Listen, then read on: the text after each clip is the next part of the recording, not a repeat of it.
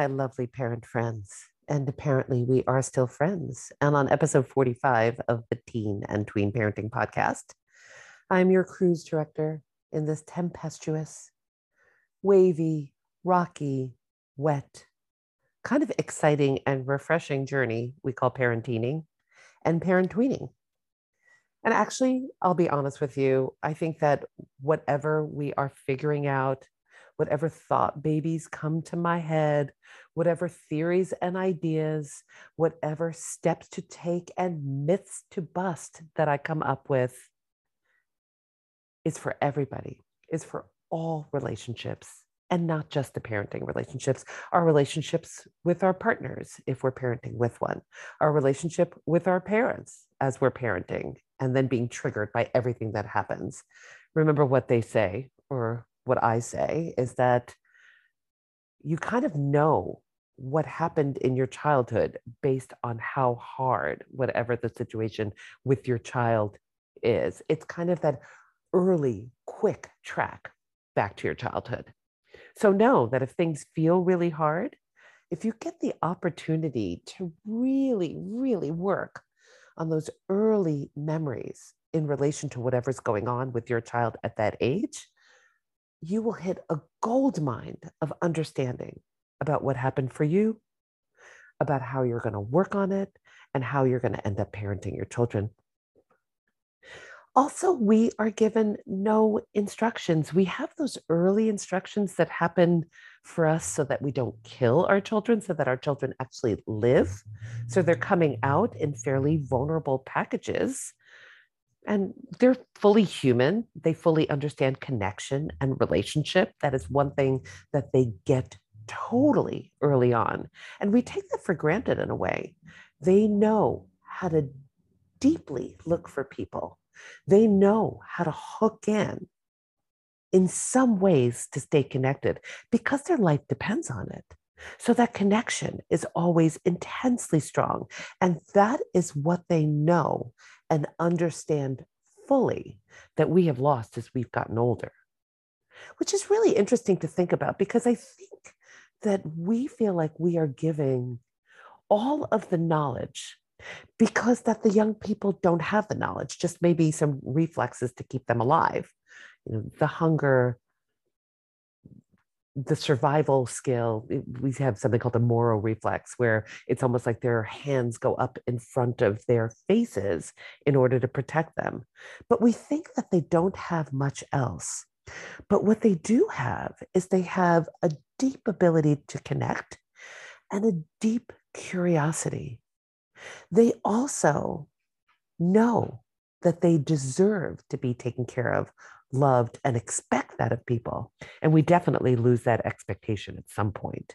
At some point, we have decided that really we're out there on our own. And it's always amazing to see where that switch happens. Because if you trace your life kind of in a line back, you might even be able to tell for a moment where that switch happened where you realized that you didn't have anybody or that you were by yourself. Now, it's not completely true. It's just some way in which we tried and tried and tried. And we tried for that connection and we tried to be understood and we tried to get the support that we needed. And it just wasn't there in the way that we could tell. So, quick way to your early childhood is have a child and then raise that child and you will find yourself moving back very quickly with the types of ways that you're triggered, which is very, very hopeful in some ways because if you realize that there is something about whatever is going on with your young person that is making you feel bad or feel worried or feel whatever, that if you go back and work on that little early piece of it, and we spoke about that through the peer cheering through ways in which you can go and, and have feelings and work on whatever happened in those early struggles that you can actually think a little bit more clearly and not from a triggered thought when you're raising your kids which is pretty great. So like i was saying we have all of the instructions on how to make sure that our children stay alive and it's all very practical but we're not given instructions about how to support them emotionally, how to be there, how to guide them, how to help them turn into independent, somewhat joyous, resilient, able to bounce back adults. And that's what we're working on here. We're working on figuring out ways and methods to do that together so that our young people can go into the future and become those independent. And when I say independent, that doesn't mean without people, but actually able to handle situations, able to be resilient in the face of struggle, able to have hard feelings and know that that's part of the human experience, that they get to have that. And in some ways, they get to revel in the fact that they have the ability to have a human experience. You don't want to be happy all the time. There are things that are happening in the world that I'm not happy about, nor would I want to be happy about them. And I've never been promised an easy life. And that's such an interesting thing where people think that they just want to be happy, that somehow life should be easy. Life had never been easy for my ancestors. Life had never been easy for previous humans. That was never the promise. The promise was a full human experience. And if we're able to know that the full human experience is part of what we have in some ways signed up for as a human being born in this world. And you know the likelihood of being born, it's infinitesimal, infinitesimal. I can't even say that word. I mean, when I think about it, that I think about all the generations that to have happened before me and that they had to survive. And that somehow, when you're thinking about the amount of eggs and the amount of sperms and which one came together to form me, it's like one in a trillion chance. The chances are so small that I have been put on this earth. And I've been put on this earth to do something. I truly believe that. I, I feel like all of us humans are here to evolve. That's why we're in this space right now. That's why I can do this podcast and share it with you. That's why I, that's why we can communicate thousands of miles away. I mean, right now, my son is in Colombia, um, the country, teaching English, and I get to speak to him every day. It's because of the evolution of humans and the thought and the creativity and the moving forward that we've moved forward. Now, that doesn't mean that we need to be dissatisfied in order to want to have that fully human desire to evolve that just means that we get to enjoy the journey and the experience and the failures and the stepping stones to get us there. So, I wanted to share a little story that happened. So, I get together with many, many groups of moms. Last week, I shared a story where I was actually speaking to a lot of young adults and kind of getting their opinions about things the interesting part is that I was a young adult once and I was a teenager once.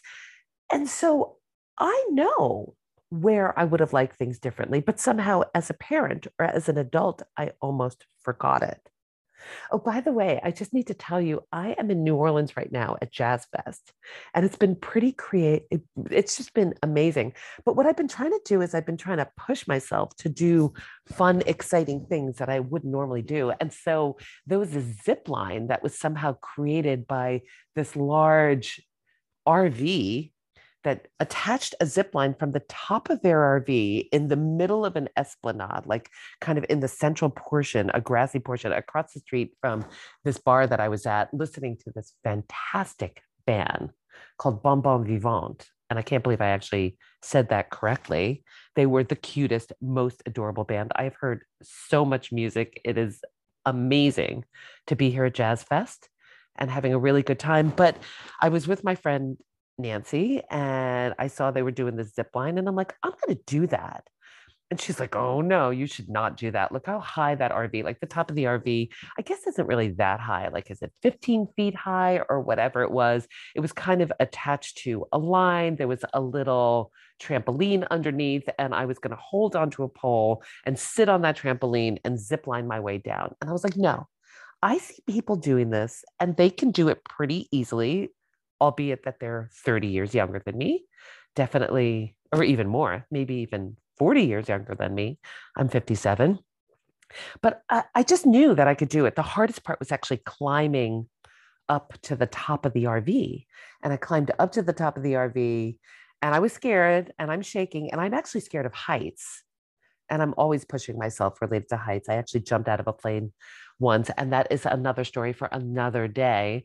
But I got on that zip line and I just decided that it was going to be okay, that I've seen 10 people do that before, and that I was going to be able to propel myself off of the top of the RV and work my way down, and then even get off of the rope. I would have to jump down off the rope. And I did it. And I was really, really proud of myself for doing that. That, that I pushed myself in a way that just feels uncomfortable, in a way that I thought my body might not work. Pushed myself beyond some fear that I definitely had. And I thought, you know, if I'm willing to have those feelings, if I'm willing to push in a way that feels uncomfortable, then I can kind of do anything. And I believe that for all of you, that you can do anything. And I've done that in different ways here. I'm also a singer, songwriter. I'm a little bit jealous that everybody gets to play on the stage. I have an album out that came out a couple years back. And I decided I was going to tell everybody about that album and also tell them that I wanted to play on the New Orleans Jazz Fest stage. And if they would listen to my album and possibly download it and share it, that there was a possibility that I could play. And so I have a QR code for my album, and I've walked around to women over the age of 50 because I say that my music is related to music, medicine, motherhood, menopause, and marriage. It's the five M's there, which I think you or most of you can definitely relate to, that they would be supporting women over 50 that are rock and rollers and not rock and rollers since the age of 20, moving their way up. I'm not like Stevie Nicks or Heart or anything like that. That I was a rock and roller that came to be after the age of 50 and they were supporting it. So I just started talking to everybody and asking them to do that. And you know what? Everybody wanted to do that. They were really excited to do that. So go out and blow your mind. Do everything you can in order to do something spectacular. And they could be small, small things. Jumping on a zip line, asking somebody if they would listen to your album. Whatever it is that you want to do, because I know that you're probably creating thoughts and ideas constantly that you might be negating and thinking they're not anything. But the tiniest little thought, the tiniest little idea could actually sprout into something absolutely beautiful, or at least lead you in the direction of what you're not going in. It's like, no, that's an idea that I definitely don't want to follow through on. But you can't do that unless you take the risks and the chance. So do something every day to blow your own mind. But I wanted to tell you so I have a lot of friends and I speak to a lot of people and I try to get a lot of ideas. And I have a group of women that I get together with every Friday morning since the kids were like four years old. People I love, people whose kids I love. And the struggles that we all have are struggles that we bring to each other, which is really so wonderful. So, one of my friends struggles with the fact that her son, who is now a young adult, ends up getting mad at her a lot and screaming a lot and she feels like she's being victimized, that she's being yelled at, that she's doing the best she can. And why is she yelled at all the time? And I think that's true. I don't think that we should be being yelled at. But she said something very interesting this last time, which I hadn't heard before. She said it seemed like once he yelled, it was kind of like a kettle that was whistling that somehow could release its steam and then he was okay. Now, I thought that was a very interesting observation because at that moment, she could tell that there was something he needed in terms of a release, and that she ended up being the pressure valve to release that. Now, again, I am not saying allow yourself to be victimized, hurt, targeted in some way. But if you know that there's a pressure valve and that you're the person that your child might trust enough to release it to, is there another way that it can be released? And especially in your presence. Now, we in some ways have invited our children to have the home as a safe space for them to release hard feelings. I know for sure that I would not have wanted my children to release their hard feelings in uncomfortable ways anyplace else. So if they were screaming and yelling at the teachers in school, I wouldn't be happy. If they were out on the street bumping into people and yelling at them, I wouldn't be happy. If they were with their partners or their friends and screaming at them, I wouldn't be happy either.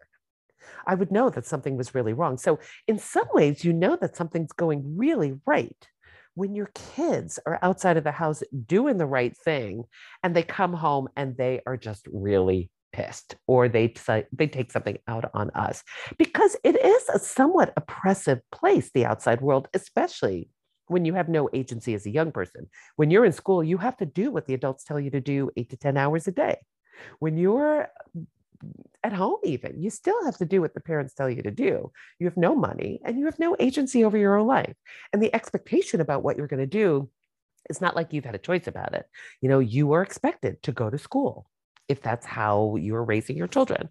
So, really, there are no places where they get to work on how hard that feels at times, about where, and because we're talking about teens and tweens, about where people treat them as if they're unreliable, unworthy, stupid, disrespectful. That is happening all over the place on some level. So just know that they're coming home and working on that with you. So the question is how can they work on it so that you don't necessarily feel like you're being attacked and you shouldn't be attacked? But that doesn't mean that they are deciding that you're worthless which is an interesting thing so that that's where you get to work on your mind that you can actually decide that you are the one place where your young person feels safe enough to work on something that's hard and you would want them to work where you are and so part of it is that you have to actually be able to listen to those hard feelings that they're going to bring home. You're going to have to be able to not respond, react, and decide that whatever they've brought home that's hard, you need to fix at that moment, or that you need to give an opinion about, or you need to criticize or decide that they shouldn't have those feelings at all. So some of the things we figured out was that what her son was getting mad at was not her, but rather her reaction to whatever he was upset about. So he could be upset about something. And then what happened is she said, Well, you should do this, or you should do that, or you didn't do that right. And then he got mad and started screaming at her. So it, it's always a, a fascinating thing because when my husband and I are fighting, my daughter gets involved. And then I get mad at my daughter. And all of the attention is off of whatever I was fighting with my husband about. Now, she's just trying to make that situation comfortable. She has decided that I have done something wrong to him or vice versa. But now all the attention is on my daughter and I'm mad at her. And she has not benefited from that situation at all. And I think about that with my kids when they're fighting. So they're fighting, and I've decided in my mind who's right and who's wrong. And I go, and it's usually my daughter who's wrong and my son who's right because, you know, he doesn't get mad easily and he he looks like he needs help but you know the truth is is he doesn't to be honest with you. There's a way in which he's not reacting which gets her good and gets her so upset. And so i'll generally take his side. I will get upset with her and then she'll get really mad at me and then all of the anger that's up or all of the feelings that she has are now focused in my direction. And he's off scot free. Nobody's mad at him at all. He's like, look, they've taken it on, not me. Look at them. They're fighting. I'm sitting here playing my video games, happy as a lark. So back to my friend. How can she shore herself up and be okay enough and have enough ballast and ability to be able to listen when things are hard and not criticize, not fix, not yell, not decide that something is wrong. And if she could do that and say, hey, looks like you're really upset right now. How about I just listen to you for a while? Or I'm here if you need me. Or, you know what? I don't have a lot of attention for you yelling at me, but I have tons of attention for you being really upset. And then I won't get confused about the fact that your upsetness looks a little bit messy. That's what we're working on now. That's what we're going for. So the upset doesn't have to be directed at you. It could be that general invitation of the upsetness about how whatever has happened has affected them. And you are inviting them to tell you how hard it is. Because if they can't tell you, who are they going to tell? And that is what we're going for. And if this resonates with you and you want more of this, then please, first of all, binge listen to 45 freaking episodes. I've done this 45 times. So amazing. And I love it. And each time is something new and something exciting and some little, I, I'm going to say snack, a little snack of wonderfulness that's not too big, that doesn't take too long, and is not too hard to help you move forward. Now, I love that you're listening. Like, share, review, give to everybody else, but sign up for the newsletter because that's where I take this information and I just expound on it. And I give pearls of wisdom, pearls value more and more so that you can. And if you want support in there doing it, because I know for me that I get so much support. I have two coaching sessions a week. I do that peer cheering, you know, where I am working with somebody twice a week. I don't have to do this alone. I do the small mini sessions, the small peer cheering sessions almost every day because I have tons of feelings about what's going on. And it's always hard. It always feels hard because it's constantly triggering my early childhood. So I need to work on it so that I could stay present. So if you need some help in there, then I'm your gal. So get in contact with me at drnikkineretin.com, D R N I K K I N E R E T I com. Sign up for my newsletter. Can even download a free ebook. My ebook, Shut Up and Act Dumb, has done so well and helped so many people. And then see if you want to work with me. I've got a beautiful, beautiful coaching practice that I would love to take you to the next level. And in some ways, it's almost irresponsible for me to not offer this to you because I want you to have the ideas, but I want you to hit that promised land so that you will have this beautiful, connected, fun relationship without worrying, without fighting. And your kids can go off and be independent and always come back and know that they want you. All right. I love you guys. Have a wonderful day. And I will speak to you next week, as always.